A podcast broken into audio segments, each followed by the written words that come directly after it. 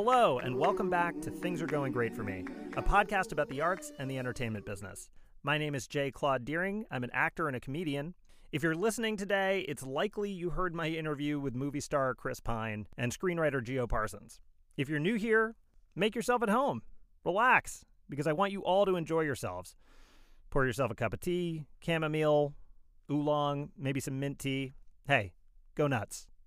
Get out the ice cream. I promise it pairs well with this show. On each episode of this series, you'll hear from huge movie stars, big TV stars, and even some bright, shining Broadway stars, as well as second guest interviews with exciting up and coming comics and actors and established producers, authors, and writers. We banked all the episodes, which also makes the series a time capsule of events that occurred throughout an historic summer. You can follow me, your host, at Claude Deering on both Twitter and Instagram, and you can follow our show handles on Twitter and Instagram at Things Are Going Great for Me. Look, I get it. We know a lot of podcasts ask you to rate and subscribe. It's a pain in the ass to remember to do even one more thing in your day. But here's the thing we're doing this as a limited series until you demand more. So if you like any of what you hear today, do us a big kindness. Subscribe to the show, leave us a nice comment, give us those five stars wherever you're getting your podcast from today. Hey, Apple Podcast peeps. We see you, Spotify folks. Hey now, Stitcher fam. What's up, you freaky pocket casts cats? We love you all equally, and we hope you love what you hear, and we want to keep bringing you new episodes of this show. And by the way, we're thrilled to be sponsored for this limited series by Icelandic Glacial, the purest tasting water on Earth, sourced from the legendary Ölfus Spring in Iceland, naturally filtered through ancient lava rock, and certified carbon neutral for both product and operation. You are what you drink. Be a force of nature. Icelandic Glacial, natural spring water sourced from Iceland. Available on Amazon, IcelandicGlacial.com, and a retailer near you. Today's guest is Clarke Peters star of Da 5 Bloods, Harriet, Three Billboards Outside Ebbing, Missouri, HBO's Treme, and of course, he played the iconic Lester Freamon on HBO's The Wire. He's one of the best actors and artists alive. I'll be speaking with him in a few minutes. And a little bit later, you'll also get my conversation with Della Saba. She's an Actors Gang company member. If you're not familiar with the Actors Gang, it's the Los Angeles theater company started by a group of actors, including Tim Robbins. Former company members include Helen Hunt, John C. Reilly, Kate Walsh, Jack Black, and Kyle Gass. Della also plays the voice of young Judy Hopps in the animated film Zootopia. She has an exciting voiceover career that also includes roles in Ralph Breaks the Internet, Family Guy, and Guardians of the Galaxy. Della and I have a few things in common, including some shared heritage. It's also a lovely conversation about the art of acting and actor training at the renowned Stella Adler Studios, where we're both alums. Stick around, you're not going to want to miss it. Joining me again today is my co host, Winston Carter. Winston, where can people find you online? Yeah, I'm online at, uh, yeah, Win- Winstonius on Twitter and Instagram. Uh, you can listen to my other podcast, Try It You Like It, wherever you find podcasts. Yeah, I'm, I'm on the internets. Great. So, so our, our interview with Clarke Peters has taken on added meaning uh, because, of course, mm-hmm. on Friday there was the terrible news of the passing of movie star and icon Chadwick Boseman. He died after a four year battle with colon cancer. His death stunned the world. Clarke Peters worked with Chadwick on the recently released Spike Lee film, 5 Bloods, a movie about four African American vets battling the forces of man and nature when they returned to Vietnam, seeking the remains of their fallen squad leader, played by Boseman, and the gold fortune he helped them hide. Uh, Winston, h- how are you doing with this news about Chadwick Boseman? Uh, yeah, uh, it's rough for our, for our listeners who don't know. I'm I'm black, so uh, I feel like I need to give that context. Yeah. Um, really upsetting. It's always hard whenever you know celebrities we don't know them. Like like I don't have a personal interaction with this person, but I do have a relationship with the roles they played and what those roles mean. Yeah uh, and especially so young and like yeah. seemingly out of nowhere, I think is the thing that's really catching everyone by surprise here. Yeah, it was very shocking. He was uh, there was a, a, viral moment, or there was a moment that went viral a little while ago. Um, it feels like maybe it was a year ago, where he appeared very thin in some mm. videos, and people were yep. uh, concerned. Yeah. I I very much respect the ability for someone to keep this personal, uh, especially someone as yeah. famous as him. Um, and I'm honestly like really inspired. Like if you think about it, I mean that means he was filming Black Panther and knew. I mean, like Yeah. Think about like how grueling that is on fucking anybody. Yeah.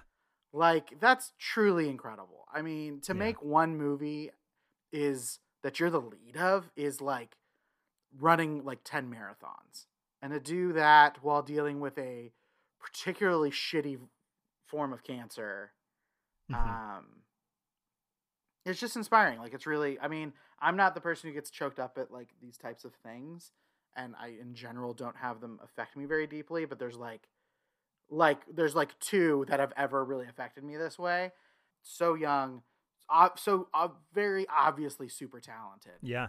uh and and just straight up out of nowhere and in the middle of like a million other crises, Everything else you that's going on, yeah. It's- yeah like i mean w- like it's weird that that's what we're talking about the nba didn't play playoff games this week like Yeah. crazy fucking things are happening in the world and for good reason like like there's it's good that the nba was like no we're not doing this Yeah. like that's a good thing but it's just like how many things at once I know.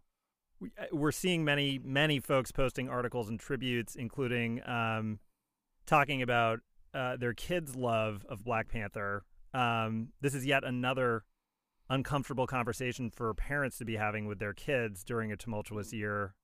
Yeah, I can't even imagine. Like, I'm like, think I, I'm, I'm. There's a bunch of reasons why I'm happy I don't have kids right now, and that's that's the. This is certainly one of them. Where I'm like, oh, I can't even imagine. I cannot imagine. Ugh. Yeah. Yeah, it's a weird conversation to have. You know, m- my oldest Henry loves that movie, um, and I just don't know what what exactly to say or when to say when to say it about that about about about him. I, I'm just not sure yet. I'm still kind of processing. Yeah, and it's um, it's one of those things where you know there's a. I'm trying to think of how to say this and not sound so pretentious. Um, mo- uh, movies and entertainment, we get it. Like it doesn't. We we all know. Like okay, it's not you know frontline doctors. It's not.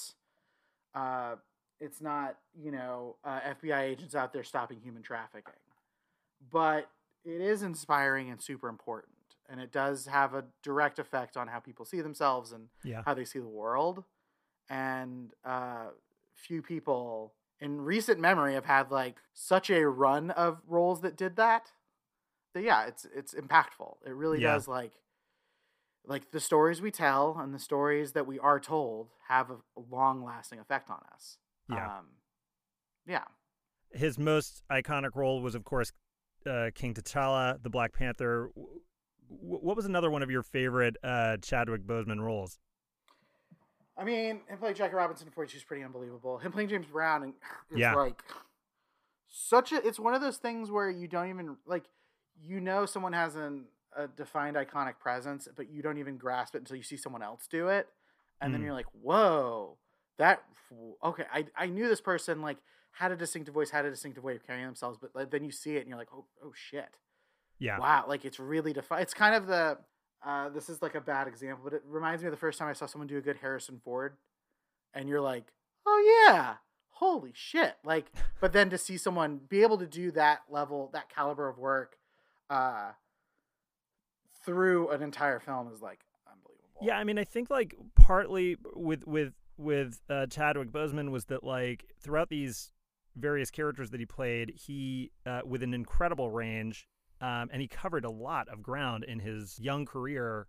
Mm. There is, you know, something in his. There's something about him himself that is, and people have commented on this that there is there's a soulfulness in his um, that sort of emanates from his eyes um, there is something that he brings to these characters that goes beyond um, an imitation or an impression of these iconic people that he's played, um, but that is unique in terms of his ability to storytell.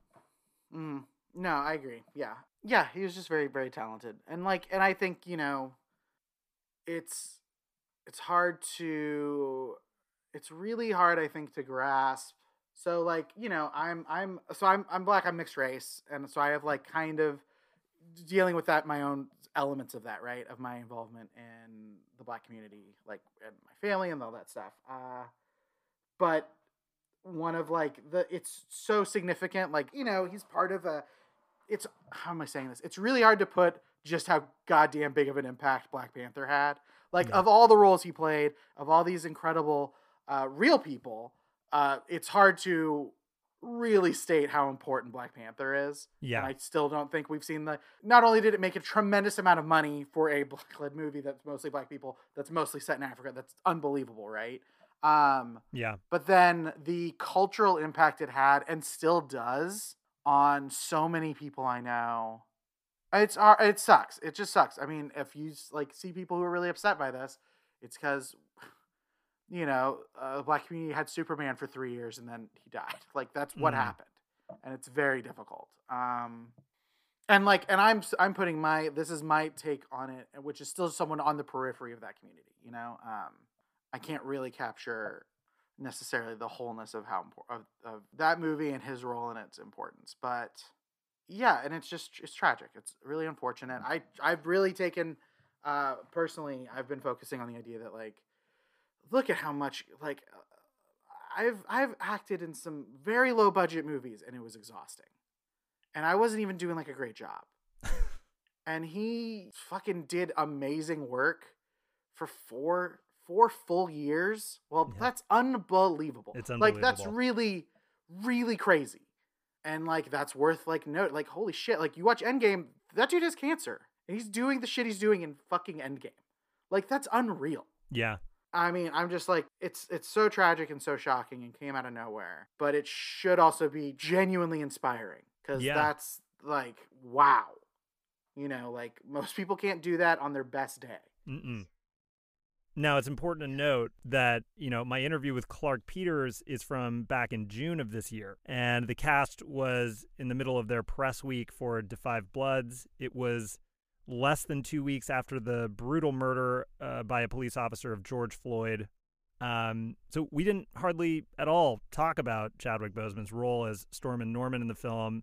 Um, since the movie has come out, I've seen it. I thought it was one of Chadwick's best performances. I wonder if Chadwick Boseman would win a posthumous Oscar for his role as Stormin' Norman. Wouldn't bet against that, right? I don't know. Yeah, I think it would be incredibly poignant if he did. I mean, I don't know. Like, I, oh, I don't know. It's a weird. it seems like it seems like all. Uh, what I would say is it seems like too small of a tribute. Does that make sense? Oh, to win an Oscar would be to to win like uh, he would he would it would probably be best supporting actor. So, but you're saying to win an Oscar is sort of not is, like doesn't like really his of... impact is bigger than that. Is kind of oh, of course. No, no, no. I agree. Like, yeah. Yeah. Which is really, I think, really kind of saying something like the other example we have for something similar to this, right? Is is Heath Ledger, right? Yeah. Um, and he won his Oscar, and you know it was very obviously very well deserved and great. But I'm like, if I really think of like cultural impact, like those two things are not the same. They're not even on the same level, which is no, no. kind of amazing that like this actor comes out doesn't do a tremendous amount of work, but the work he does is like fucking important, you know? Yeah. Um, it's pretty amazing. Yeah, it really is. Um, and very, very sad. Um, okay, folks, you've been very patient with us. Sorry for putting you through this, audience. Thank you for coming back. No, I mean, uh, I mean, to be be confronted with with a very sad uh, bit of talk, but it is what it is. It is what it is. Yeah. Rest rest in power to Chadwick Boseman. Uh huh. And without further ado, uh, here now is a father figure that we could all use, Mr. Clarke Peters.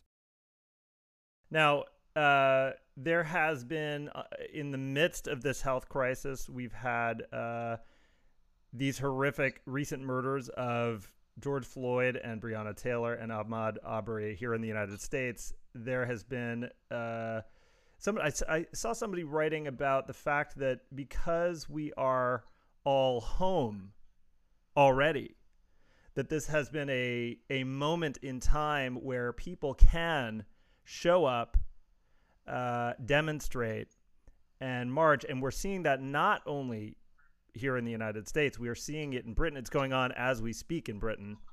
Yes. Uh, with statues of coming down today. I saw in uh, i believe in bristol and uh, Of course, John Boyega gave an incredibly impassioned speech in Hyde Park, uh, calling out the names of these three recent American victims of police violence, and also Sandra Bland and uh, and an Englishman, Mark Duggan, uh, the victim of a race-based criminal murder by the UK police in 2011. Um, there had always seemed to be a prevalent and potentially poisonous theory that racism doesn't exist in the UK the way that it does in the States. Do you have a take on that?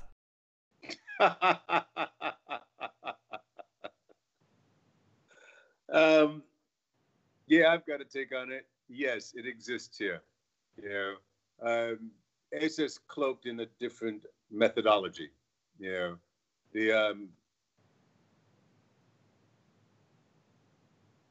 racism all across the board, right, has got to be seen as something that is attached to uh, capitalism. All right. right. Um, prior to people being black and white in, in America, um, they were African, they were Cherokee, they were Narragansett, they were French, they were Dutch, they were German, they were English, you know. But when um, but when those people of color began to play uh, the Europeans against each other, seeing that they were at each other's throats, that's when the notion of wait a minute, you know, these people are a common energy, uh, uh, uh, uh enemy against our uh, um, against our capitalistic um, plans. You know, so it was easy to divide and conquer in, in that respect. And I dare say that's going, you know, it's still here, it's still across the board. It's the same thing that's happening in Europe now, you know. And I say, I say on a level in Europe that is that is not being um, that has not been well publicized. You know, when African unions decide that they don't want to pay the pay the bills any longer that they have paid for over 50 years, five times over, and they say, wait a minute, we're going to use our money to bolster our economies and make sure that our countries are are uh, uh, uh, are not dependent on your charity. Europe is getting very upset about that, you know, and so you do have notions of Brexit. You do have the Gilets jaunes and the French not understanding why France is upping the prices of their of their oils and, and their mm. rates and everything because they're no longer getting that money from the from the countries from the colonies or extorting it i must say from those from those countries you know yeah. So um, it's it's it's it's the racism is on many many levels. You know, the racism is on many levels, um, and it's the same there as it is here. Um, what is different is that there it manifests itself in overt violence. Here it is it's sort of quiet and insidious, you know, um, mm. and it's cloaked in the language. It's really cloaked in the language. This is their language, you know. So unless you unless you are uh, um, well versed in English, not American, right? English, then uh, then you you won't you won't know what's happening around you. you right. Yeah. The British do they, they, do seem to speak in code in uh, in a way all their own. The Brits. Yes, absolutely, absolutely, and most it goes over most Americans' heads as well. You know, as far as like you know the demonstrations today, you know, and and um, and you know, and it coming on the back of the uh, um, of the pandemic, I think it's interesting and curious that it that is happening like that. And of course, people want to get out, having been locked up. So part of their getting out is the frustration of being being uh, locked up in the first place, right? Secondly, um, George Floyd was just is not the martyr. He's the man who the world has seen uh, as an example of police brutality on all black people. And so it must be understood that that is first and foremost of what his function is in all of this. It is not that oh George was a nice guy and and and he got and, and he got murdered. No, that is not the case. It is that yet again, this has happened, and yet again, like this, in such a nonchalant way. Mm. For that man to be standing on his neck with his hands in his pocket. Mm. You know, brutal. But at the same, it's brutal. yes, and historically brutal. And that's yeah. why you have like the Maoris coming on out doing mm. the haka, yeah. because that's what the British did to them. Right. And they recognize that and right. they remember that, you know? Yeah. Now you have had you've had a sorry to interrupt. Uh, I was going to say you have had your own history of demonstrating. Is that correct? And and protesting. Is it, yes. is it true that you were arrested uh, in, during a protest in uh, during the Vietnam War years? In the in the very same way that um, that um, those peaceful people were um, were were attacked by the police in order for the 45th man in the White House to take a photo op is the same way that it happened to us in uh, in seven in uh, 2000, I think 2000 2001, somewhere around there, right? Um, and I was registered as a first aid. I wasn't meant to be part, part participating in the um, in the demonstration. You know, my brief as part of the the the, uh, the students who came on down from Boston to uh, participate in the uh, um, in the um, in the demonstration against Vietnam was to look after everybody. You know, I had a big red cross on my back. I had a, a, a, a, a, uh, first aid kit with me. I had a gas mask just in case anything went down. You know, and uh, and our brief was to number one, follow what the police say. Number two, take care of anybody who was injured, whether it was an mm. officer or whether it was a, a, a protester.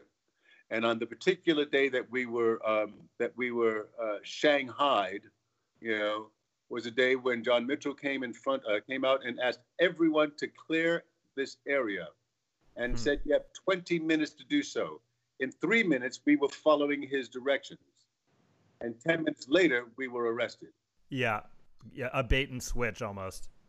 You know, just uh, yeah. So I, I, I, um, you can understand my my distrust of this of this whole system, and I, and at such a young age, and trying to under, and trying to do the right thing, you know, um, it's a uh, you got to go a long way to convince me that that all of this is just, that all of this is right, you know, and even the demonstrations. I want, you know sometimes sometimes I wonder about about them, you know. Um, it can be used, it can be manipulated, it be manipulated. Uh, the way that the the uh, media will look at it, you know, can be right. ser- can serve or be, can can damage you know the the idea. Yes, absolutely. Yeah, and I think that there's been lots of conversation about the sort of the combination of the protest and the demonstrations, and then following up with the vote in in order to sort of move the conversation. Um, and of course, there's always going to be that struggle with the other side of the what they call an argument mm-hmm. um, about uh, whether and uh, uh, what you're saying, sort of uh, uh, the purposes of, of the of the um, of the demonstrations and and the way in which they are carried out. I wanted to ask you a little bit about theater, which is very important to you and mm. important mm. to me and, and, and many and uh, to talk a little bit more again about the the way that the uh, pandemic is going to affect theater. Um, and I was curious what your thoughts were about the immediate future for theater. I saw in Germany they're removing seats in venues and spacing the seats apart. Mm. Um, I saw that Claire Foy and Matt Smith are going to do a, a, reading of a production called Lungs, which I think they had done at the Old Vic or the Young Vic. They're going to do it again. They're going to stage it and then stream it with no audience in front of them. Um, do you think that this is going to forever change theater? Do you do you think that theater needed to be changed anyway? Is this an opportunity? Um, I don't think that I don't think that theater needed to be changed. I think that the theater prices for tickets needed to be changed. Yes, completely agree with that. Yeah, I think that in doing so, that um, that the uh, hierarchical structure that is set up, that has now been imposed on theater, um, needs to change. You know, so that you know someone who has never been on a stage, but is an A-lister in Hollywood, for example, is now going to be leading a company of actors who have worked their lives um, to get where they where they where they've arrived and are still being paid less just because this face comes onto the stage, you know. Um, so I think that that needs to change, you know. Uh, overall, I don't think theater will ever change because theater has been here since people gathered together to tell stories. You know, so in that respect, it will never change. You know, um, in the immediate future, I am concerned. You know, I am concerned. There's no doubt about it. You know, uh, what is happening to the theaters. Um, but I think that the that the domino effect of of uh, of it all will affect the economy. You know, and theaters will those tickets will either rise up or everything will come down proportionally. You? Right. Do you think it's part in part the real estate of London or or or or New York City that you know maybe theater needs to move outside of these these places? You know, I've I've written I've written a a, um, a wonderful little story. Um, where a group of actors hijack a theater because um, the producers are raising the price of tickets in order to hold on to the real estate.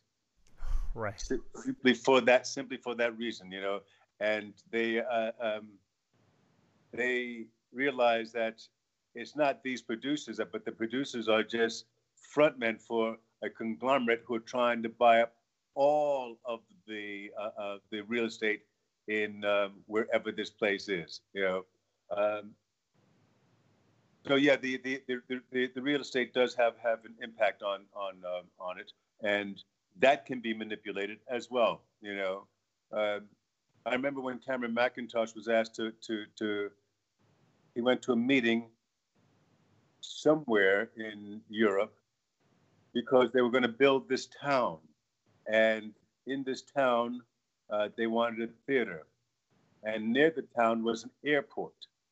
You know, and I think he went there to have a meeting with the town to bring one of his shows there because it was so popular that people would fly in and bring revenue to this to this town. You know, that's when I thought, my God, is that where theater is? Is that where theater's gotten to? You know, but yes, it has. Yeah. Yeah. Yeah. I wanted to. Do you think that this is what the the Konstantin Stanislavski with that and and Chekhov what they were doing? That is this what this was all about? Was this just a revolution against rich people? Uh, yes, yes. well, you know, I, I go I go back to what I was saying at, at the top of our conversation. You know, with the uh, um, with the racism. Yes, it's about economy. It's totally about economy. You know. Um, for some for, for some producers here to close to to fire to fire all of their casts to fire them not to to to give them any compensation whatsoever right, right. to even carry them through for one month not even to offer that but to put the burden of that on on the on the taxpayer that's an economical statement. Yes. That's a statement of economy you know? So um yeah, I, I you know, I, I, think that you know that that all of those Eastern European uh, um, uh, um, um, um, writers were were spot on with that, with the class struggle, and and weren't they right? Yeah, indeed. So now you and I, so we have a mutual friend in your brother Dave, uh, mm-hmm. who's a good friend of my dad's. Uh, I do want to thank Dave for passing along this interview request. I have to thank my dad as well for suggesting that I reach out, and of course, thank you for doing this. Um, you know, there is a funny story about the last time I saw Dave in person. Did he tell you what happened? No. I passed out in front of him. He didn't tell you? What what caused you to pass out? All right. Well, because, this is a, a strange. Because... This is about five years ago, I think. My wife and I went to London when we were with my uh, dad there, and we went to see Dave play a show in I think Kilburn, and it was at the yeah. sort of the tail end of the of Carnival week, Carnival, yes. Carnival. Uh, so we're sit, we're watching Dave play. Winston might have been there as well, and um, my dad pointed out a guy in the uh, pub uh, who looked like the Artful Dodger if he was about 60, 60 years old. Big stovetop hat and a long morning coat and a big gnarly cane and a, about a thousand rings on his fingers. And uh, my dad said, "That's the weed dealer for Kilburn." I thought to myself. And I took an opportunity to go outside and have a cigarette. I was smoking, I guess, at the time. Stop right there. Stop right there. I went outside. I, you went strictly from the weed dealer to going outside and having a cigarette. Okay, I'm just putting this and that. if you're getting the picture, so he would, but this is a little while later. So I, I went outside maybe a few minutes later, 20 minutes later or so, and he was outside, this guy, and he was rolling a spliff or he was about to start spark up a spliff. So I went over to the guy because I'm an idiot. And I said, and I'll just talk to anybody. And I said, uh, I said, hey, I said, uh, is that what I think it is? And he went, where are you from? And I said, I'm from Los Angeles where that shit is legal. And he went, all right and he passed it over to me. And I took a drag on it. I said cheers, and then uh, my dad came out of the pub. My wife came out of the pub. Dave came out of the pub, and we're all talking. The you know in a, in the four of us standing and talking, and this whatever I smoked. I think it was what they call a Jeffrey. This thing started to percolate up into my, you know, I could feel it rising up into the top of my head, and they're going on and on. And it they were talking about at one point they talked about you you were uh, dave i think was talking you were going to do something with dominic west in edinburgh. And it became a little overwhelming and i uh, essentially passed out and woke up i was on the ground. All, all, to say that I ended up, I was on the ground uh, in a cold sweat. My my glasses had fallen off of my had were somewhere else on the bricks, and um, you know, I just I didn't know what had happened, and my I just remember my dad saying, "Claudia, you just humped that sandwich board and fell over." That's the last time I saw Dave. we've we've we've spoken since a few times, but I learned a good lesson that time. Um, wow. Now you you have changed your name uh, because of course Dave's last name is Clarke. You made Clarke your first name, and you made your first name Peter, your last name, Peters, correct? Yes. Yep. And okay, so let me ask you a question out of Shakespeare. What what's in a name, Mr. Peters? What's in a name? a job. a job is in a name, you know.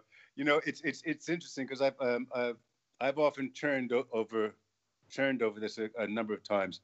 The reason I had to change my name around was because there were too many Peter Clarkes in the in the union. Yeah.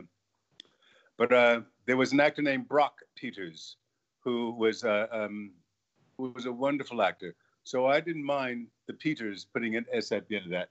And Clarke, you know, is the Clarke.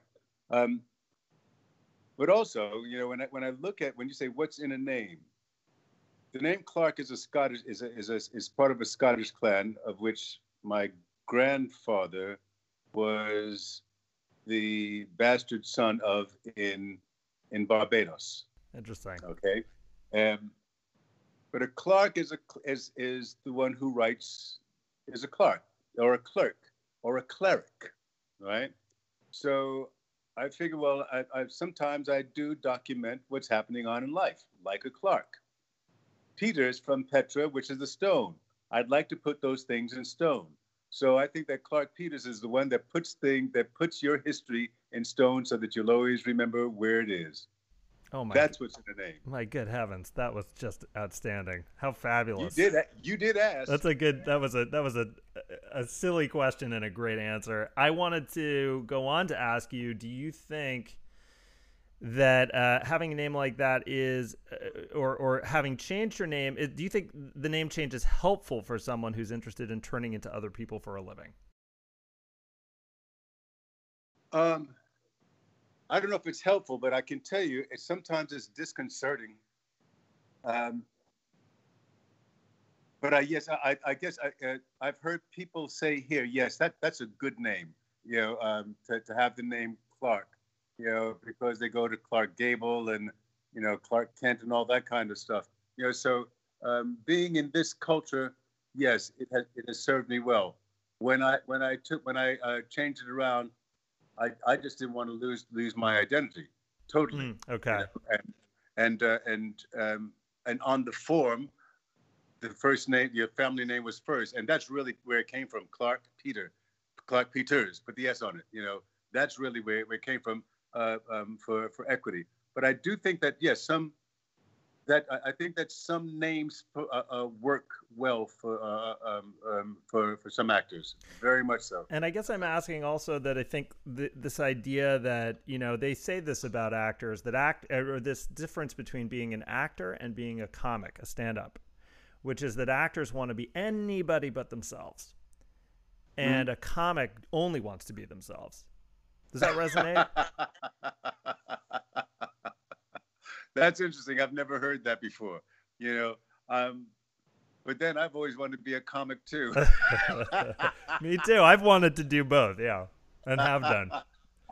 Um, so uh, let me see here. So I was curious about your training. Did you do one of these big grad school programs? Did you do the NYU, the Yale, the Juilliard, or did you? No, no. I was accept. I was accepted to uh, uh, to, to Juilliard to go to Juilliard in uh, seven in in Yes, in the spring of 70. What was that audition like? Do you remember? Well, it was actually through a woman named uh, Anna Sokolow, and I was doing a dance class and uh, uh, a dance movement class with her. And in that class, there was um, David Ogden Stiers. Oh yeah, from yes. from uh, Mash. Yes, yes, and and and he was pretty much instrumental in getting me an interview with um, um, oh somebody over over at um, over at Juilliard. Um, I was to come on back for an audition in that fall, but that summer, that was the summer that I was arrested. Hmm. And I, and I came, and it was too late for me to to come into the uh, uh, into the spectrum or or the um, the school in in that September. So it would have been the following the following term coming in midterm like February or March or something like that. So you were pro- you time, had been protesting, and then that arrest happened. Did you then take an opportunity to go to London to escape what was going on in the United States? No, I or to, to, to Paris, I think. I took an opportunity to go visit my brother. Yes. You know, and and in visiting my brother, I wound up getting a job backstage at Hair. Right. And one day he didn't show up, and I went on his place, and that was the beginning of, of my working on stage in front of an audience, a mature audience. And so by the time by the time um, it was time for me to come on back here and go and go to school, I was already working. Right. My next job was um, I left there and I went to where did I go? Yes, I went and did hair in Denmark. I started touring with that with that. So if you're an actor and you want to work and you want to do that, you know, and and you're young and stupid like I was, you know, you take the opportunity as it came, and that's exactly what I did.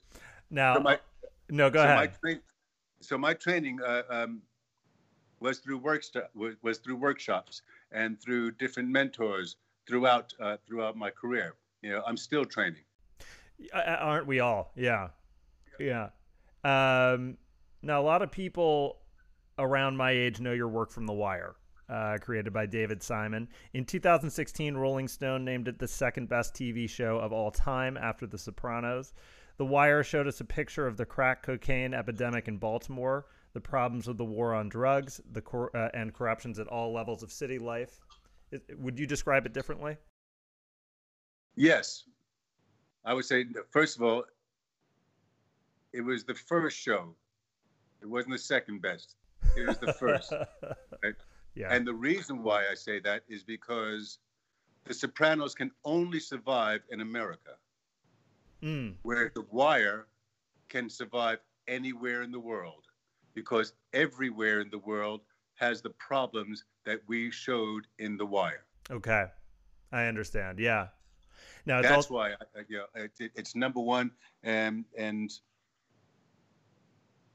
and that really that that isn't really me saying that. That's just from the responses of people that I've run into from Spain, France, mm. Italy, Germany, um, Scandinavia, and Scotland, London. You know, so um, they don't they don't talk about the the the, the Sopranos or, the, or or if they do, you know, they always come around to the wire being something that's far more important in their lives, and that's what the media should be used for. Interesting. Yeah. So that it. Yeah, I see. It translates. It translates yeah. better. It's also significant for introducing audiences to a number of actors who are working now a lot. In addition to you, there was Idris Elba, a very young Michael B. Jordan, Dominic West, Wendell Pierce, Amy Ryan, Michael K. Williams, amongst others. You, of course, played Lester Freamon. With Lester, uh, we warm up to him over the first few episodes. He develops a little bit, almost it reminded me a little of Michael in um, Godfather. He sort of stoic almost. It, was that intentional on the part of the writers, or did they eventually say, "Hey, this guy is great. We got to write more for him"? I think that that's what they had in mind the whole time. You know, I, I, I I'll tell you honestly, I, I, every time a script showed up, you know, because of the nature of Baltimore, I was not surprised. As, I would not have been surprised to see a line that went from Herc to Carver, going, "Oh man, did you hear what happened to Lester? You know, damn, whoever thought he would cop it like that? You know, I, um, because life is so precarious there. I never, yeah. I never thought it would, it would go on. Uh, as uh, I was surprised I survived the the um, the whole run. You know, but I think that that's what they had in mind all the time. You know, I just um, I wasn't party to that. Now, you, you, he was this character Lester had been in the pawn shop or the pawn unit for 13 years after being kicked out of homicide for doing what he said was police work. In quotes, Jimmy McNulty refers to him as quote natural police. What does that phrase "natural police" mean to you? Natural police are the police who who really do protect and serve with no other agenda except to protect you and to serve you.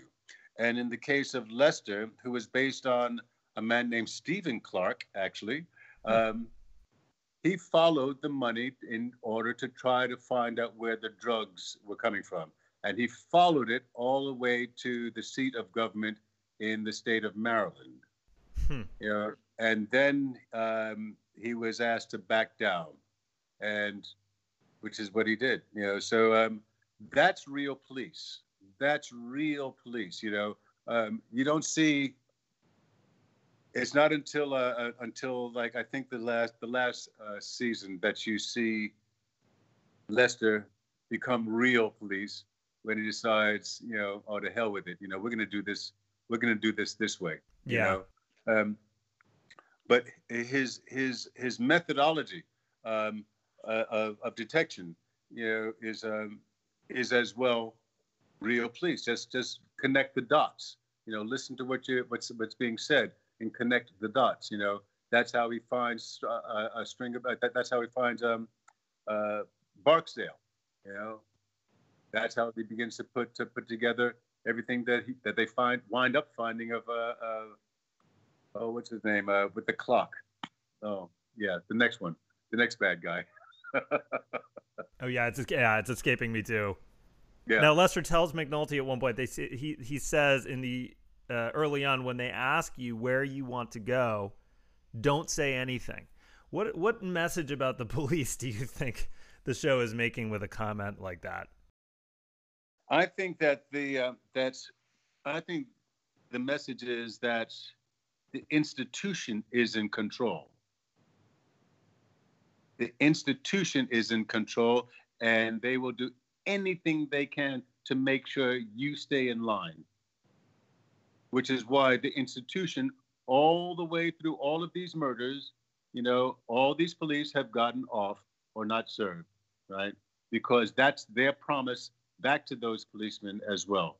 Whether the policemen uh, um, uh, rape a woman or whether they kill a black man or kill a, a, a, a First Nations person, you know, um, whether they have a, a, uh, an accident in a car, you know, um, that's what that that's what that that that's what that refers to, you know.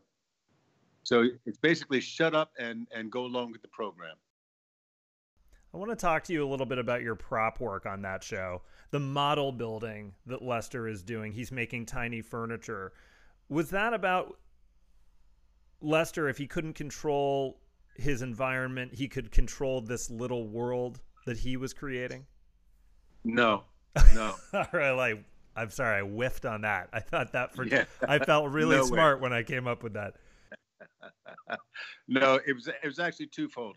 I thought it was, I thought that it was um, part of a backstory that you that you didn't get, which was that Lester was a widower.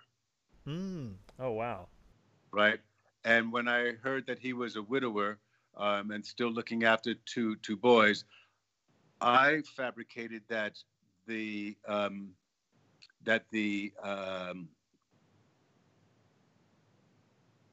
furniture was his way to stay in connection with her. That that was actually her hobby. In order to keep her alive in his life, that's what he did, right? But um, Ed Burns tells me that it's because when you're doing detective work and when you're studying uh, to be a detective, what the institution does is set up little miniature crime scenes. Hmm. Right? And they set them up for uh, for the students to come in and take a look at a crime scene and try to decipher what went on. So in his mind, there was a it was a carryover from that. Okay, got it. That's no, that's an, an, an, another great choice. I it, it, was curious to me because you ha- there is a sort of a mirroring in uh, the other David Simon series, Treme. We see the the character Big Chief that you played is creating this quite elaborate headdress over the course of a number of episodes, and so there's a bit of a mirroring there. And I I wondered uh, about this idea that uh, again something that Lester says in The Wire that we're putting something together from scratch.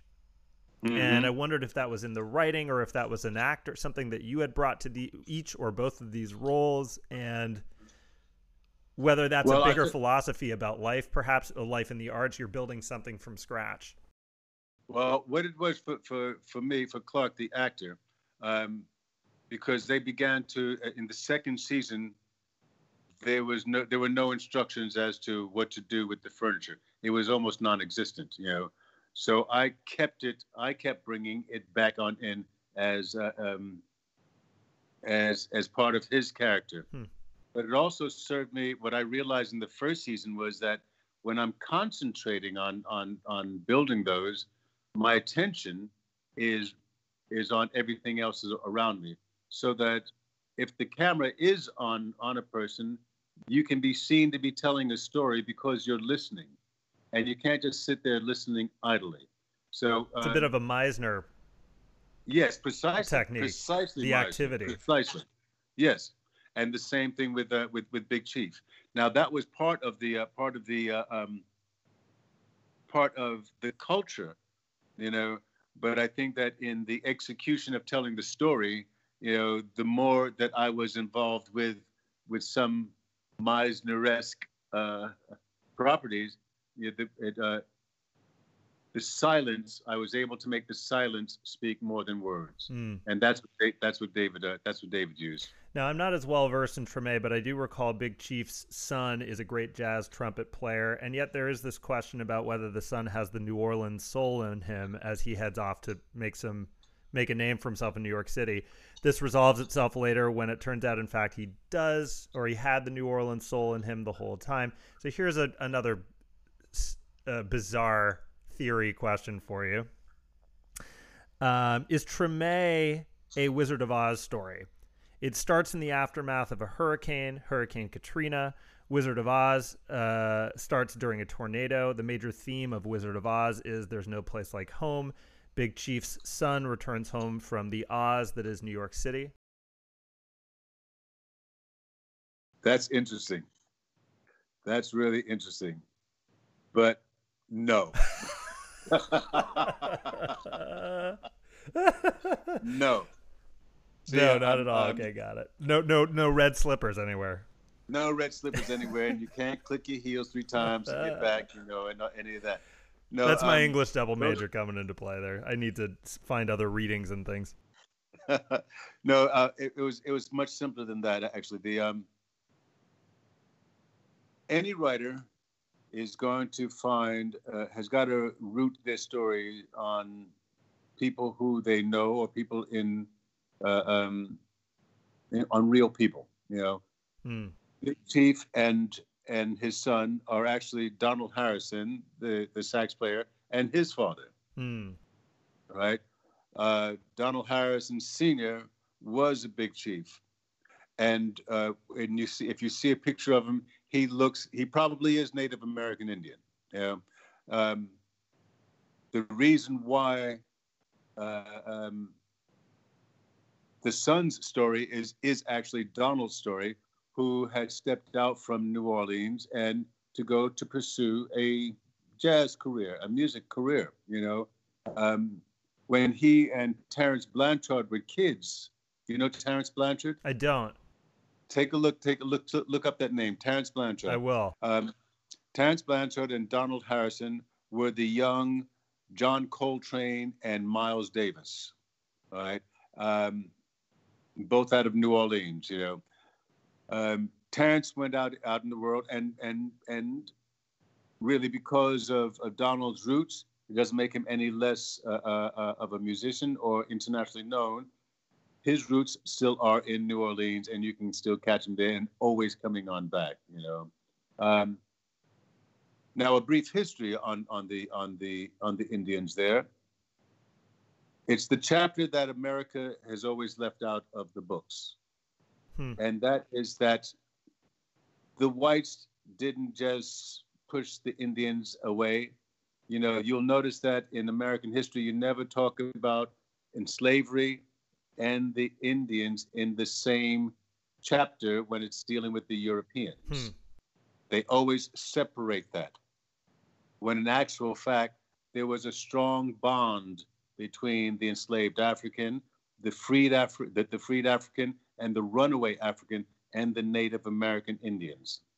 That's interesting right. because it's come into the nomenclature now. This new uh, uh, term, BIPOC, Black Indigenous People of Color. Yes. Well, I have right here a book that I was looking at. I can probably show you it.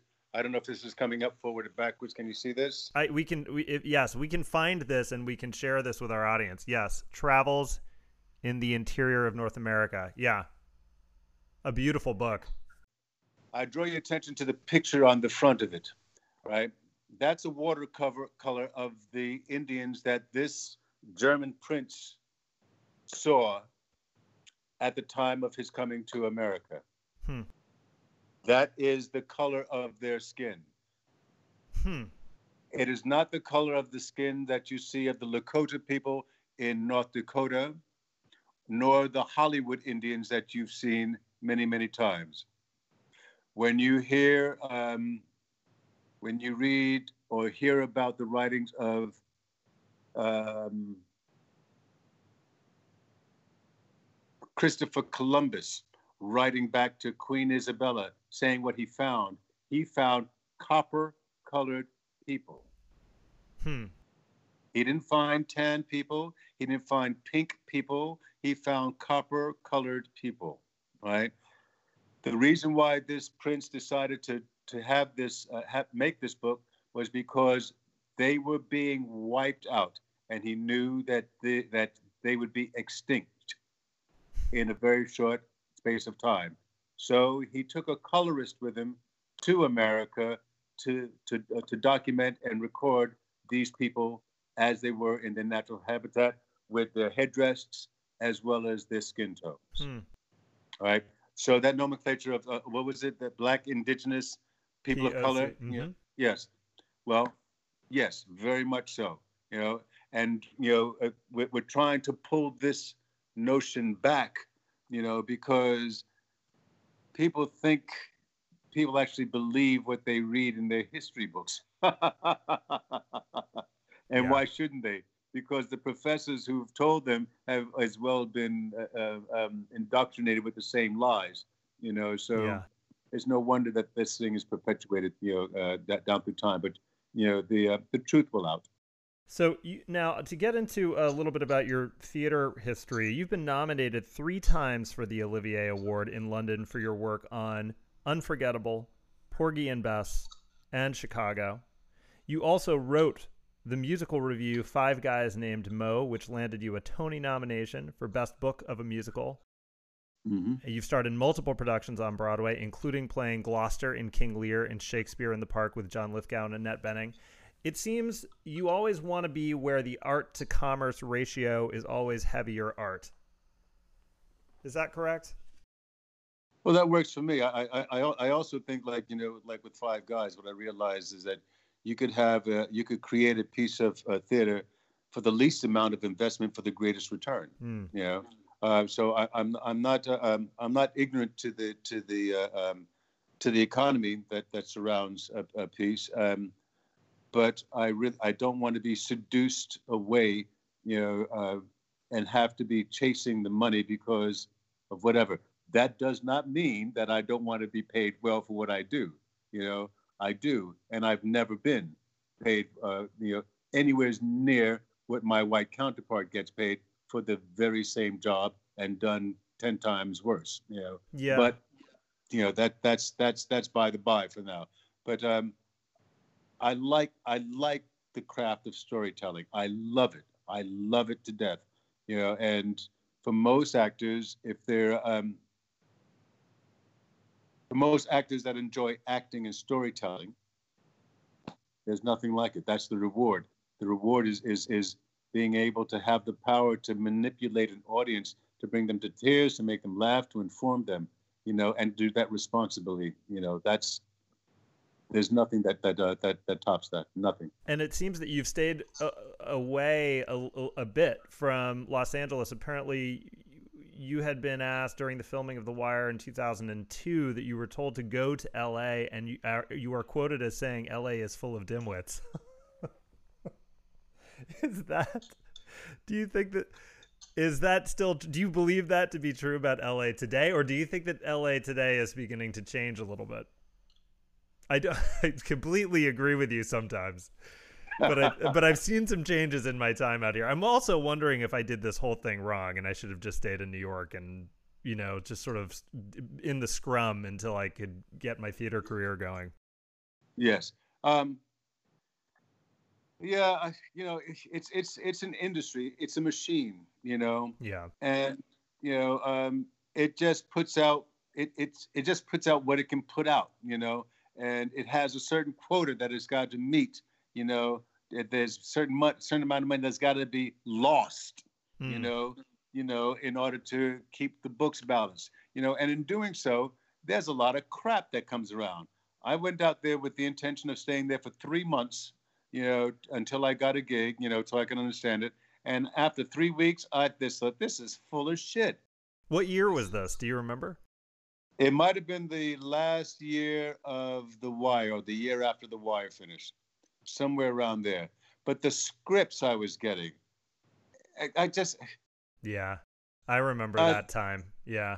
You know, I, I wouldn't want you know um, I, I wouldn't want my children watching half the stuff yeah. that came to me. You know, and and has it changed? I don't know because I ain't been back.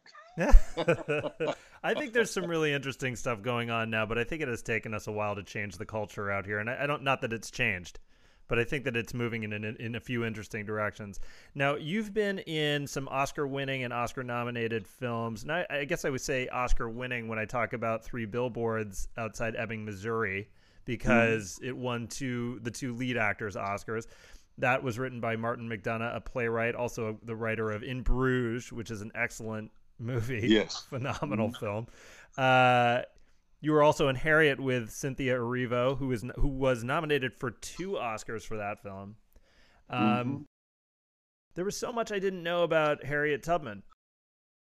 Yeah, yeah. There's and, and there's still a lot more to know. Yeah, you that know, she freed almost every member of her family. She was, you know, one of the few women in the U.S. to lead an armed exp- expedition. That she wielded a gun so expertly. She chose to bite a bullet instead of getting anesthesia when she had to have her skull fixed and lifted. Go ahead. You were going to say, I'm so sorry. Well, there's, um, she was a phenomenal woman, you know, um, suffragettes were part of, you know, part of her, part of her scene as well. Uh, that she lived so long to tell those stories was is just just wonderful. You know that that there's a generation who were able to hear her voice.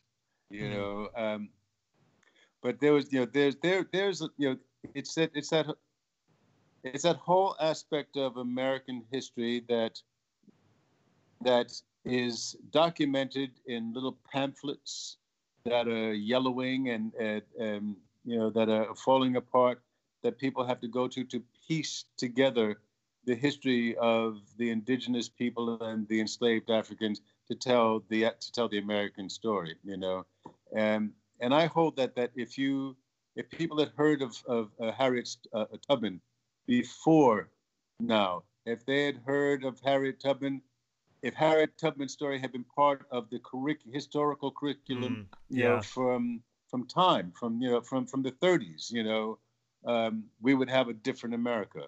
You know, if yeah. uh, if if you knew about Frederick Douglass before then, if you knew about the mm. Native American Indians who were congressmen before that, after the uh, uh, d- during Reconstruction, we would have a different America. That's the ideal that that uh, um, that that we're trying to get to.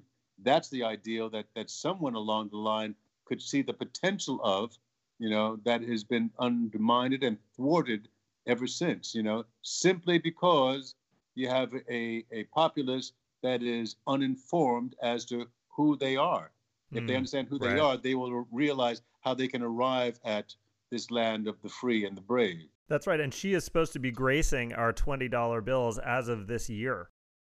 And do you think that's going to happen? No. The Treasury Secretary, Steve Mnuchin, punted on that and decided to delay it indefinitely, which is an absolute shame. Absolute shame. Yes, you know, so you know, how much power do how much power do people have? you know, maybe we'll find much, out. I hope. You know, it's um.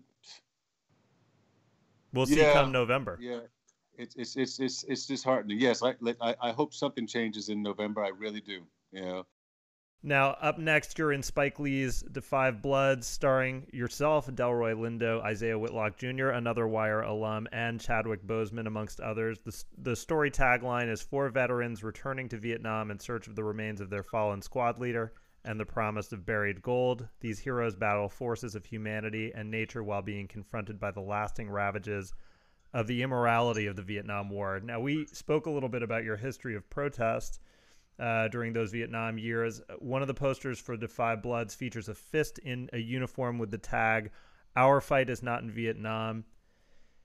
Uh, was that in part what you were protesting those years ago? And you're nodding to say to agree. The film also features footage of the famous Kent State protests, the Nixon's re- resignation. Could the release of this movie be better timed? than the current well, situation that we're in. There's um there's an entity called God that has a way of influencing the ways that influences the changes on the earth you know and if we're lucky enough or perceptive enough we will see the ha- that hand writing things and putting things in place for a particular end. And I think that this couldn't have come sooner. This couldn't have been yeah.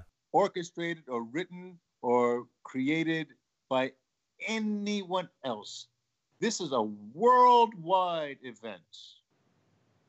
You know, the protests are worldwide. Netflix on the 12th is releasing this worldwide. June 12th, ladies and gentlemen. Well, this will come this will air after that, but people I'm sure people will see it. I'm sure everyone will see it. And and and, and also let me say that the one name that you forgot was Norm Lewis. Norm Lewis is also Broadway actor. Yes. Correct? Yes. Norm, Wonderful you know, actor. Yes. Broadway Norm. He was also he's he's our, our fourth blood. Yes, indeed. I'm very excited. We're I'm very excited to see it. Now, this is the second movie that you've done with Spike Lee. Is that correct? The second? Yes. Okay. Yes. Um, and I know you're in the middle of a press junket. These are questions you've been getting a lot right now. Let me just ask: How did you and Spike Lee come to know each other? How did that relationship start? It happened through his brother David, and David was is, was a photographer on the set of uh, the first season of the Wire. Uh, of the Wire, yes. Um, and when I found out that uh, that he was Spike's brother, I said, uh, "Tell your brother I want to work with him." Good and then you. at the then at the opening of the uh, of that first season, the premiere of that first season, I saw Spike. I introduced myself to him, and I said, "I want to work with you." And his response to me was, "That's all right. You're on my radar." oh my God! What a what better a sentence I cannot imagine. wow. Well, this, uh, Mr. Peters, this has been a huge honor for me. Uh, you are a treasure trove and a talent beyond compare. Uh, I remember when I put two and two together that you were Dave's brother, and I was blown away. Uh, I, I, never envisioned I'd get a chance to meet, let alone chop it up with you about this thing that we all love, the performing arts. Um, thank you for blessing this series with your insights into all things art, politics, and life. I wish you and your family uh, health, safety, and continued prosperity. And should we say together, no justice, no peace? No, no justice, justice, no, no peace. peace. Amen. Thank you so much. Thank you very much. Well, there you have it. My interview with Clarke Peters back in June of this year. A big thank you to Mr. Peters for his graciousness and his time. I think we covered a lot of meaningful ground. I hope you all enjoyed it. Before we move on to our second interview today, I'm going to take another opportunity to ask you all to please subscribe to this podcast wherever you're getting your podcast from today. We've got more incredible interviews with folks like Melissa Fumero, Baron Vaughn, Chantal Thuy, Rightor Doyle, and Sara Paxton coming in the next few weeks. If you like what you hear so far, please give us those five star ratings, leave us a nice comment, and we'll keep bringing you these great episodes. Next up is Della Saba, an Actors Gang company member and the voice of young Judy Hopps in Disney's Zootopia. It's a wonderful conversation about theater and craft. We talk about voiceover work, theater styles, actor training, and identity. It's a lovely chat. Here now is me talking with my friend, Della.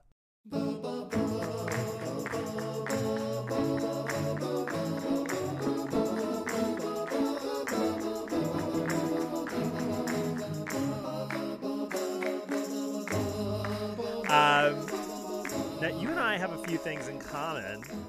Mm-hmm. Um, I thought we could talk about them. Uh, first of all, we went to the same conservatory program, Stella Adler. Yep. Now, did you go via NYU or did you do just the conservatory? I just did the conservatory. Which is and even did, more involved. You did NYU, right? Beg pardon? Were you through NYU? Yeah. Oh. Now, I did two years there. Um, I think you did three, correct? Mine was the last year that was two and a half. Oh, interesting. Yeah. Did you like it? Uh, yes, and I I really liked it. I like that all the people that I've met. I I sometimes wonder. I sometimes think I was a little bit too young to jump straight into mm. that. I think I took a lot of what we were taught as like God's word, like very seriously, and I think I've had to undo some of the learning that I took so seriously there. Interesting. Um, like yeah. Anything uh, that anything that's occurring to you at the moment? Um, I think. Do you know what? I I just I think a lot of, you know, where I think they do it particularly in America, where they sort of comment on things about yourself as well as the character or as well as a script interpretation. They're sort of making assessments about you as a person at the same time. Yeah. Um, I feel like that to me was a little unhelpful. I took it very personally. And I think in hindsight, it sort of took out a bit of the fun. Um, and I feel a lot what I'm a lot of what I'm working on now is is sort of not feeling uh, contained by those rules of like who they told me I was or how I had to be. I'm, yeah. That yeah, that's very interesting. Particularly because Adler, the Adler approach is supposed to be a little bit hands off when it comes to your own personal shit. Right? Yeah, it's supposed to be much more imagination based, and that's yeah. honestly where I have fun with everything. Um, is much more in the sort of visual imagination, sort of out th- th- that kind of sense of play. Yeah. But I think that's why, in some ways, I actually don't know if it was the training or it was just me being 18, new in a city, having just moved there, that I sort of um, you, some of the things I think of is just because I'm small. A lot of the things would be sort of like you can never be cute or you can never like speak serious. Uh, you know, use your grounded voice, hold your body straight. You know, these kind of things that I took as like holy grail. And you know, now I'm you know do voiceover for cartoons and things like that. And I think there was a while where I was holding on as if this was like not acting or something. Well, I like don't I understand what wrong. you mean. Your rounded voice and your what? What are these things that you're referring to? Do you know what I'm talking about? No. Okay, like, like, um, I feel like a lot of what we are learning was technique, right? Yeah. And I remember, we, so we have one teacher who I feel like everyone references, like like Jimmy Tripp. Oh yeah, sure, and Jimmy. Yeah. For a while, because my voice, the way I spoke, I would kind of talk like, "Oh hey Jimmy," like kind of like up here. And um, I remember one time him sort of tearing my voice apart. And for a while, he wouldn't let me talk unless unless I spoke on a grounded voice. But when you're 18 and really wanting to fit in, I was like, oh my God, my voice must be awful if he never wants to hear me talk. Yeah. And then I moved to LA and then voiceover was the only thing I could book. So oh my God. it's it's two different things. Oh, you have but such a great that... you have such a great vocal instrument. We'll talk about it. But um Yet Jimmy had a way of. I do remember at one point Jimmy saying, um, "Let's be clear that he is a, a an absolutely extraordinary teacher." He's amazing. That's why I think everyone talks about him so much. Yeah. But and it was theatrics, which I think in hindsight I see the funny side of it. But when you're 18, you don't see. Well, I didn't see that he wasn't just trying to like tear me apart and that was my acting career over before I'd already started. We've talked I've talked with other actors on here about when you're in school there is this kind of a breaking down process that happens. Mm-hmm. It, it it tends to exist with almost every acting studio. I think with with Jimmy, I think what was interesting is occasionally, like he, I remember him saying to us, so uh, the Adler approach is um, one of the aspects of it is this idea of using dramatic actions, which are sort of verbs that mm-hmm. describe what you're doing to the other person in order to get what your character wants out of a scene. They call them actions. Another way to think about them are like tactics or strategies. Hopefully, most people listening to this know this, but if you don't, that's okay, and that that's this is what it is. But I do remember what Jimmy saying to us one day, like, "Actions are for amateurs," you know, which is funny because yes like i guess if you're a pro you know to be doing your actions so i guess maybe don't be think you don't need to think about them all the time mm-hmm. anymore but um, when you are a student it's quite important to be rigorously doing them so i feel like jimmy would have a comment every once in a while that would just be like fuck this or fuck that like because he was because he's awesome he's a rock star teacher and totally. Yeah for sure it's so funny because I think I'm only just kind of grasping the concept of actions now. Um, I, I, I was a late learner on that.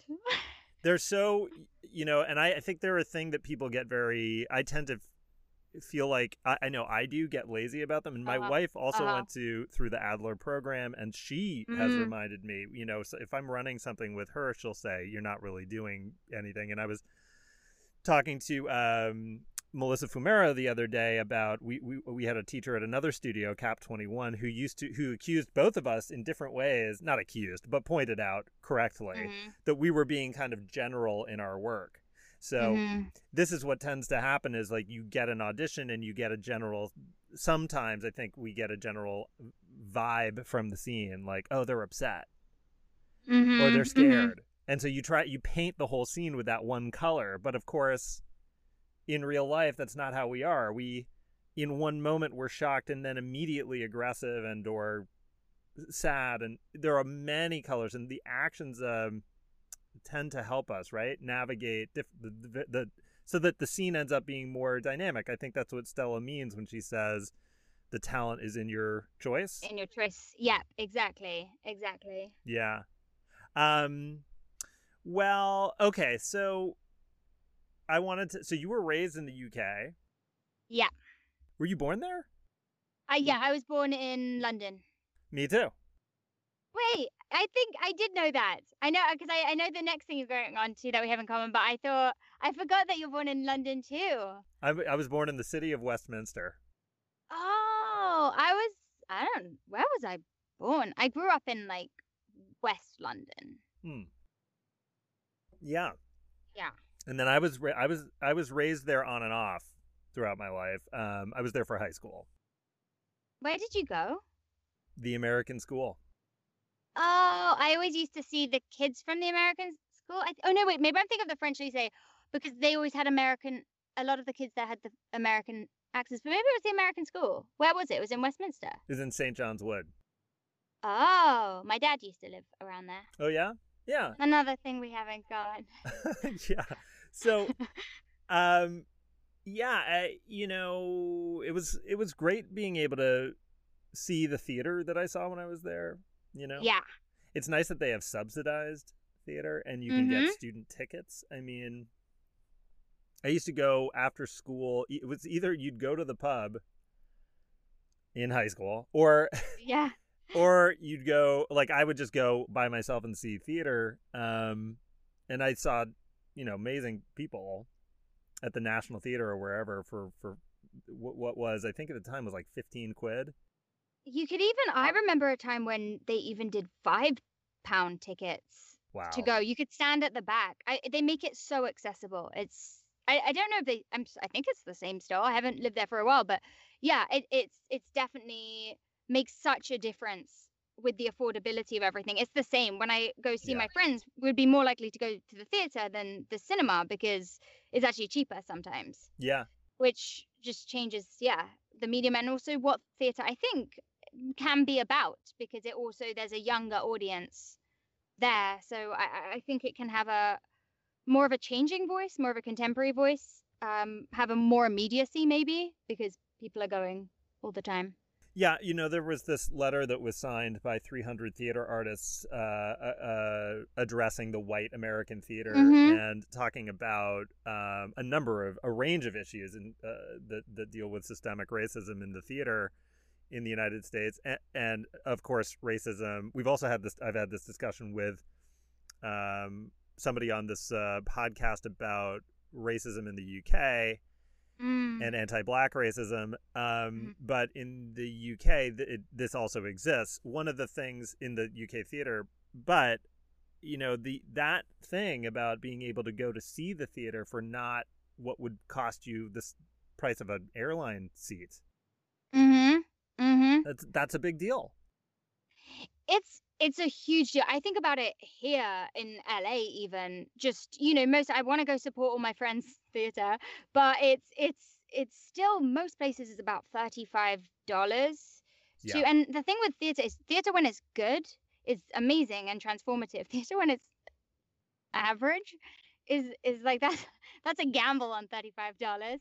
but I hear you on the like the uh uh the because I'm part of a theatre company here, and we've been Yeah. talking a lot about, um, yeah, I- I, guess the uh, uh, I, I, I- it exists in England too, but the the racism in within the the theatre companies, our theatre company, we've had a lot of conversations about it, but Yeah. it definitely is having a lot of chats about how to ch- to change, make change within it, because there is a structure that that does definitely benefit um even in terms of the stories that are picked it's definitely got a, a white lens on it i think Right. And if you're serving a white, primarily white audience who can afford the tickets, that becomes a major part of the problem.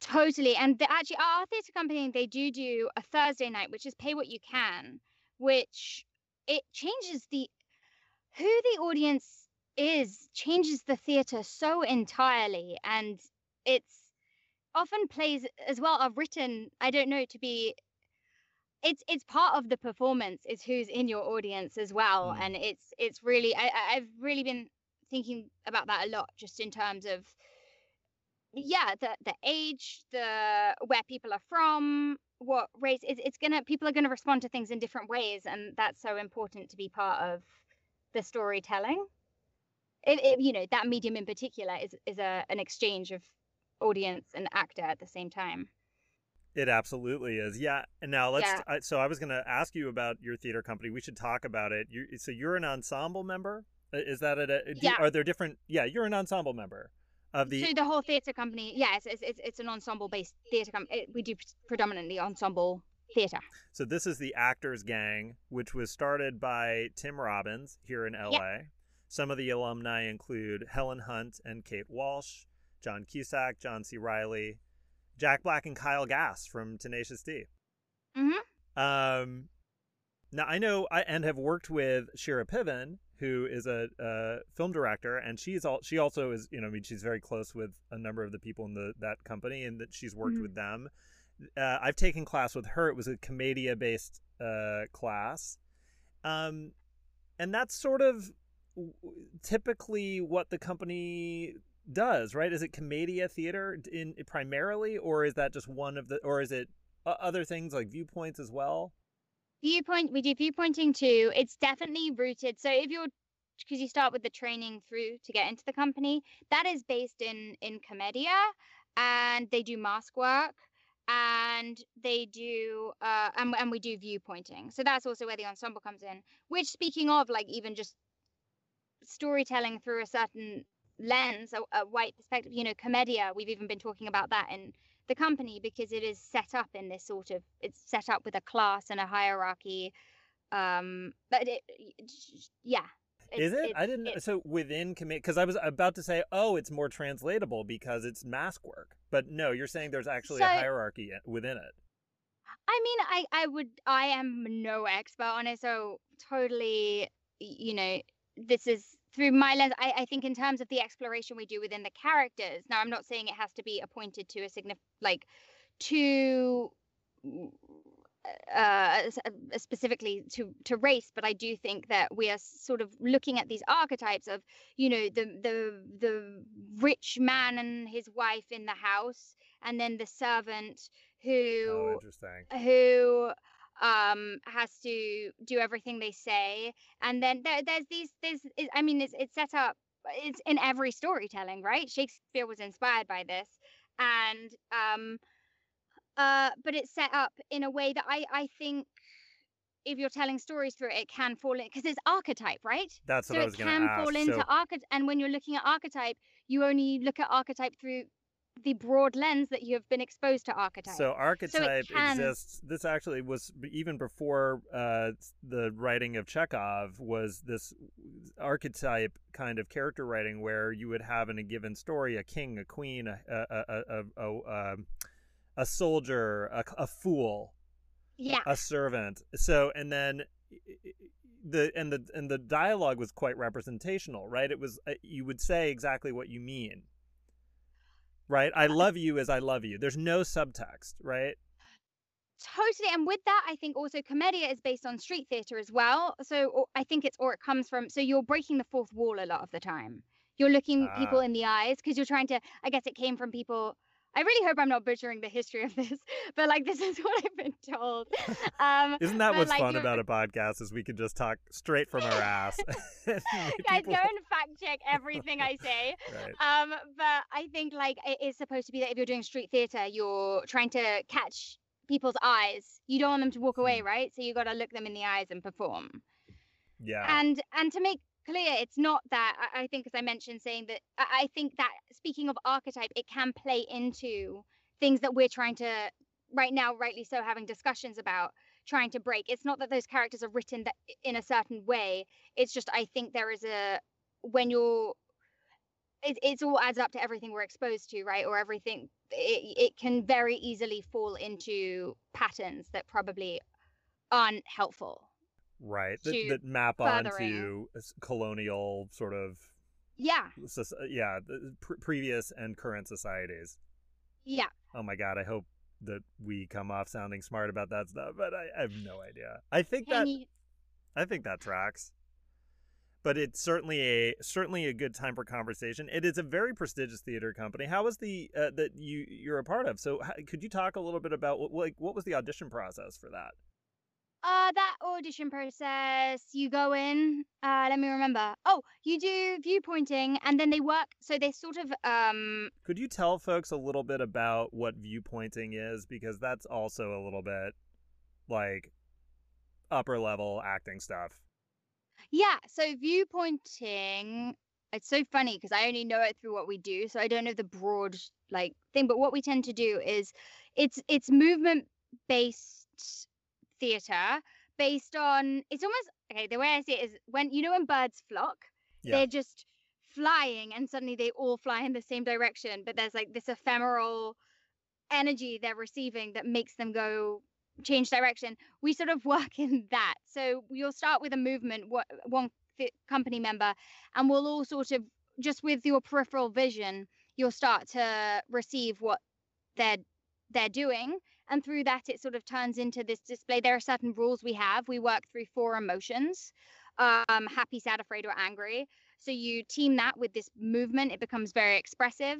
Through that we then add improvisation. That's an added thing from viewpointing but we then will start to talk through let's say i have a behavioral gesture you can't see me but uh like whatever i'm doing will then uh inform me of what I'm going to say, and then we've already talked about the archetypes, but I'll I'll then within that form, that's sort of where a story comes through. Yeah. Does that make sense? I it makes sense to me. Do, I don't know yeah. if it makes sense to everybody. Let's talk like what's an example of a behavioral gesture since we can see each other, but the audience can't. Okay. So, so like if I was a, a person who always scratched my nose, like every time I got sort of um, I, am doing it, no one can see me again, but like it if a behavioral gesture would be like scratching your nose or maybe you like fidget with your hands all the time or maybe you always scratch the side of your neck or play with your earlobe or something i think all, all humans uh, have a whole load of mannerisms and we're sort of honing in on one to create character. Yeah or that it could be a, a, a, potential, a potential starting place or a hook into yeah. yeah. Yeah i think that uh, yeah, that's a great explanation of that. I um, so um, so that was what you had to do for the audition. It was sort of jump in with with a group. Was it a group audition? With with a group of people, and then you work through sort of two years of of being like an intern kind of vibe person at the company, but you were allowed to be in the shows and stuff. And and and and then and then you're in the company, and they also encourage you have to do uh volunteer work with it. Okay. It's like a volunteer system, like not dues paying. Like the old apprentice system, which a lot of theaters employ. Yeah, and but with ours actually, you can either help out like with the theater with the maintenance, or our our the Actors Gang works. It has a few programs like the Prison Project, or they teach kids um uh theater, and so you can kind of get slotted into different things depending on your skill set. Now, I've heard about the, the prison project, and it sounds like an extraordinary project that this company does. Do you want to talk a little? Did you get an opportunity to participate in that one or not? not? I've literally, I, I'm probably not the right person. I think it's amazing and would want to further get to be part of it more. I literally have been the person who's like cleaned the makeup that goes to the prisons, and I've only been to just, I've only seen one performance um, that was done. Um, so I'm probably not the best to, to talk about it, but I, I do know that it's basically they use the same stuff that we we teach the same thing to everyone if it's to kids or if it's to inmates. Um, it's it's the four emotions which is great because it's very expressive and it's very releasing.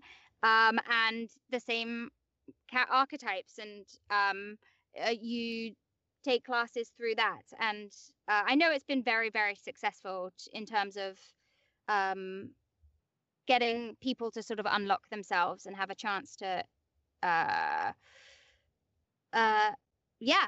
Have a have a cathartic Release. experience. Yeah exactly. Yeah.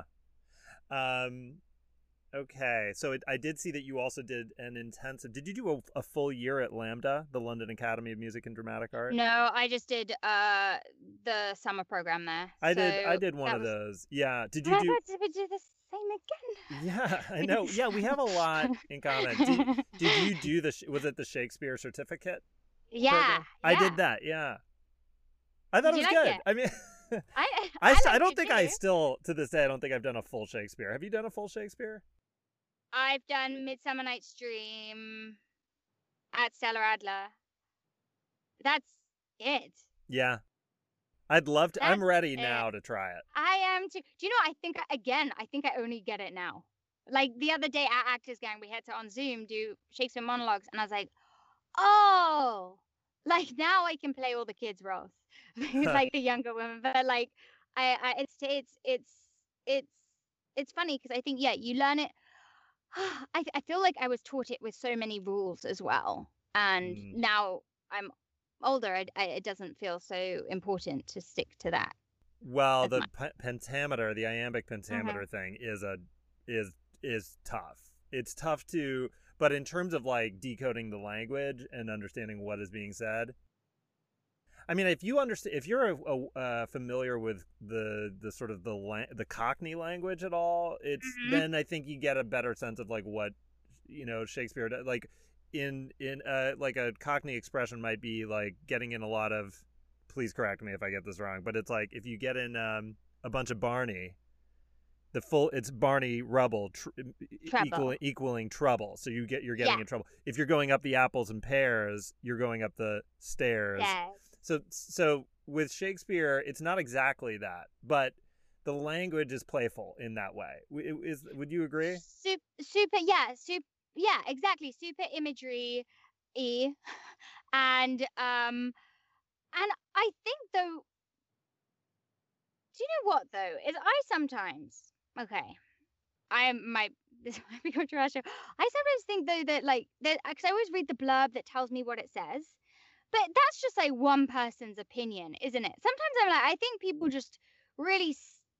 Sometimes I think people actually know less of what it means than it actually means, but I think mm. that's okay. Like, okay. Like when I when I read when I read um Shakespeare, I don't always know what it's saying, and then I'll look up the blurb, and it's like this is what it's saying. But I sometimes feel like you can kind of make up what it's saying, and as long as you know what it's saying. It's like your own secret language. So yeah. it's almost like the Cockney rhyming slang, only in some ways you can if it's to if it's playing something on your partner, it doesn't really matter what it means. Right. Well, maybe that's what my freedom has come, and maybe it's not right. But I, I, I feel like there is something to, to it almost being any up to anyone's interpretation. Well, if you, yeah, I think so, and particularly with our modern lens on acting, and mm-hmm. particularly the influence of sort of American styles, or, or we say American, but it's really Russian. It's really this Stanislavski, mm. I think, uh, system which we've adopted, and um, but the Stanislavski system was was allowing for the subtext that was written into th- things like the Chekhov plays, where if you said to somebody, you know,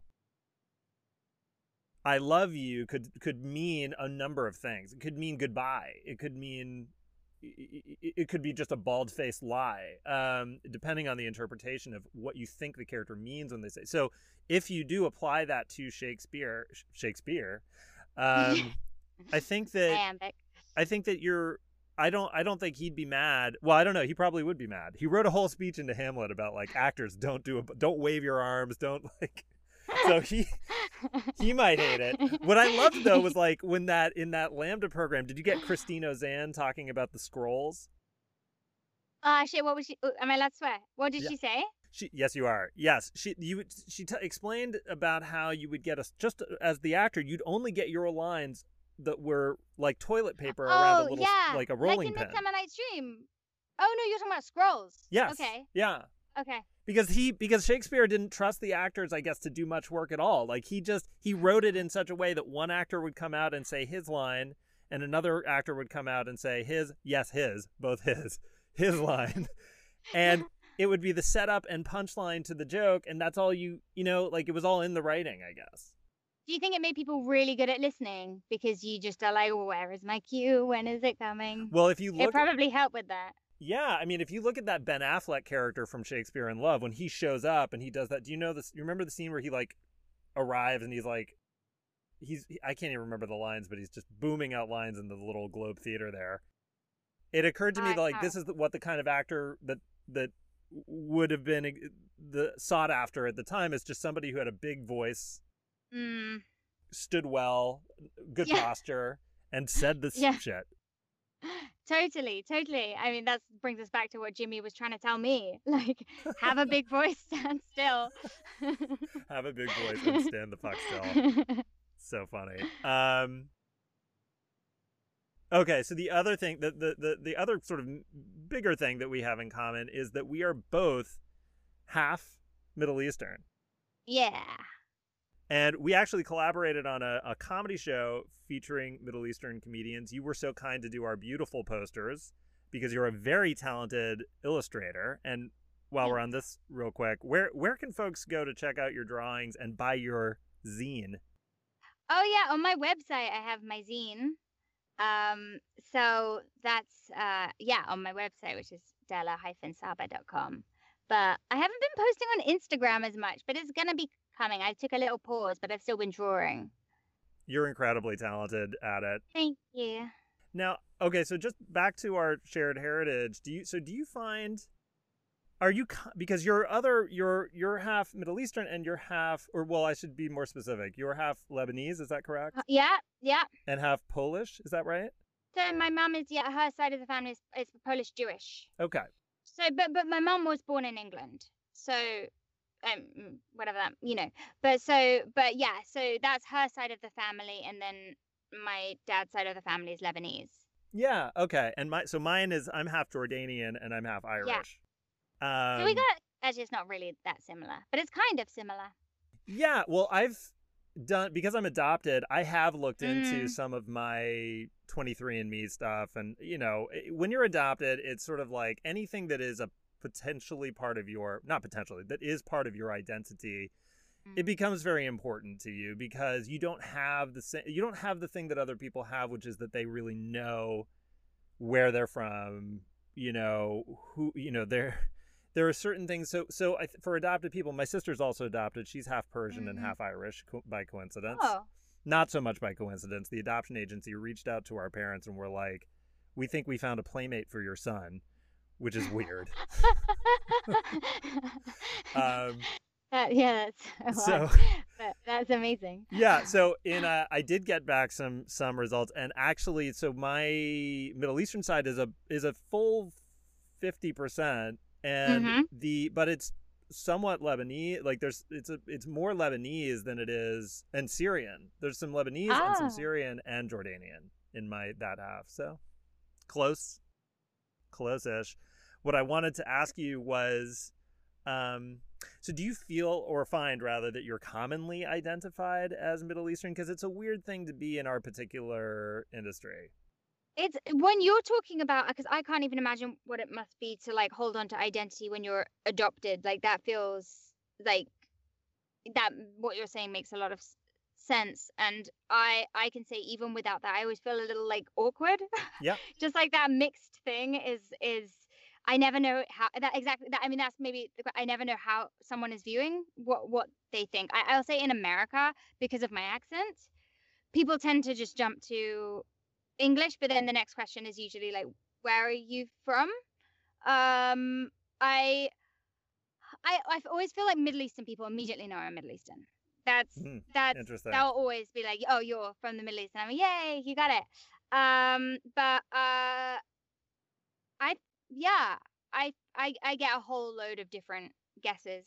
Hollywood has a has a difficult issue with Middle Eastern people. We are the least represented, I think it's can I just say going back to the comedy thing you were talking about when I the comedy the thing that you set up yeah we did a show yeah evening I was so happy when I was there I was smiling the whole time and I called my sister later as I was like Nicole there are more people like uh, like yeah. like I'd never sat in a room where people were talking about just that so in between experience and yeah. that again it's like what so many more and more people are gonna have which is that mixed kind of culture or kids of immigrants or whatever it is it's it's it it sits so awkwardly in terms of the way our world likes to assess people right completely well it was nice to have community together that night we know, we were able to do that show twice you know we were planning on doing it annually in this year, but right now it's tricky. So we'll we'll just have to wait maybe until this crisis is health crisis is over to do it again. Mm-hmm. But anytime you show up in in a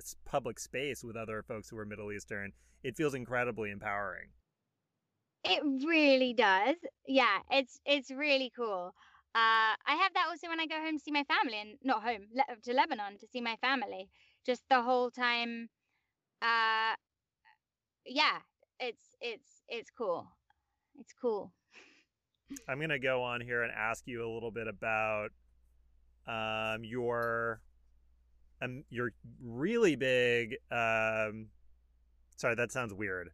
You you have a great career in voiceover and animation. Um, you you voiced young Judy Hopps in Disney's Oscar-winning film Zootopia, which of all the movies that my kids watch, that one is one of my absolute favorites. Ah, yay! That's awesome. And I every time we watch it, I love hearing your voice doing the character. I love that movie. I think that's one of those movies that does a pretty good job of speaking uh, towards social issues uh, while at the same time being very entertaining. Do you, do you feel that way?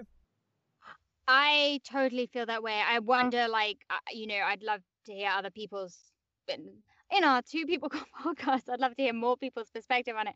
But like, no, I feel like for the time when it came out, I definitely felt like, uh, yeah, I mean, I it's the writer Phil Johnston. I've well, there's a few writers, but I know that his stuff. He also did Wreck It Ralph. I feel like he has a great way of really addressing adults, like un- adult things, and putting them into kids storytelling. And I think he does it well. I don't think he's scared to go like a little darker, a little deeper. And I, I, I like that. I think that's why actually a lot of adults respond to it.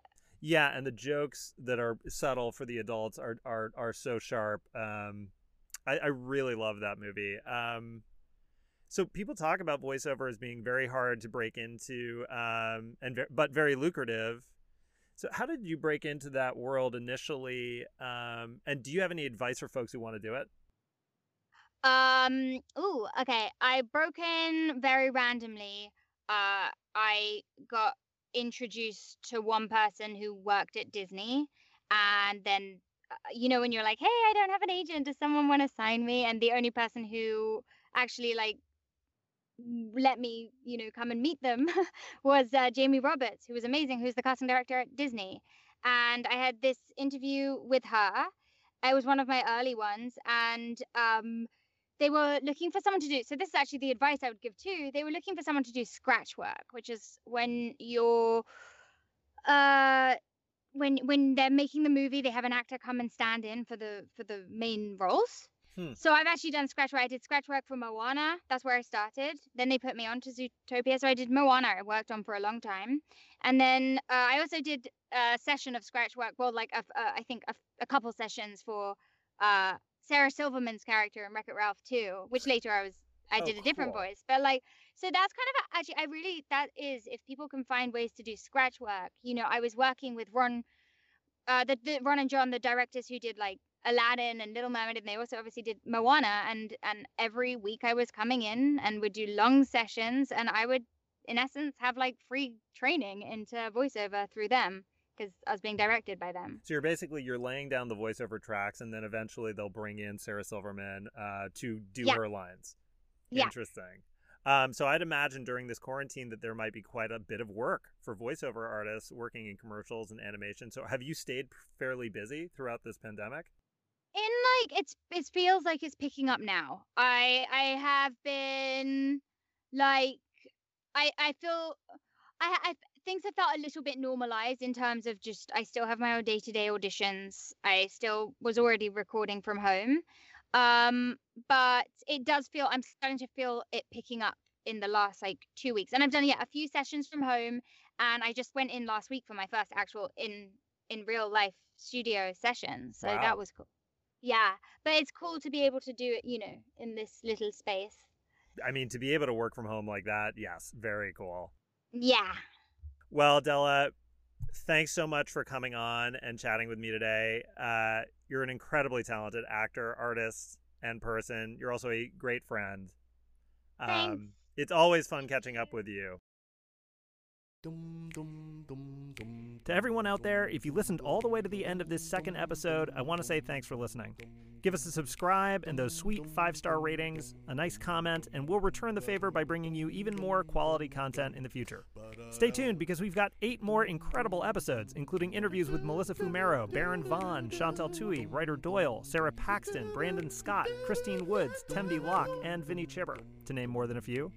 Our sound engineer is Christopher Frontiero, and our series composer is Cormac Bluestone. Our series graphics editor is Dan Olszewski.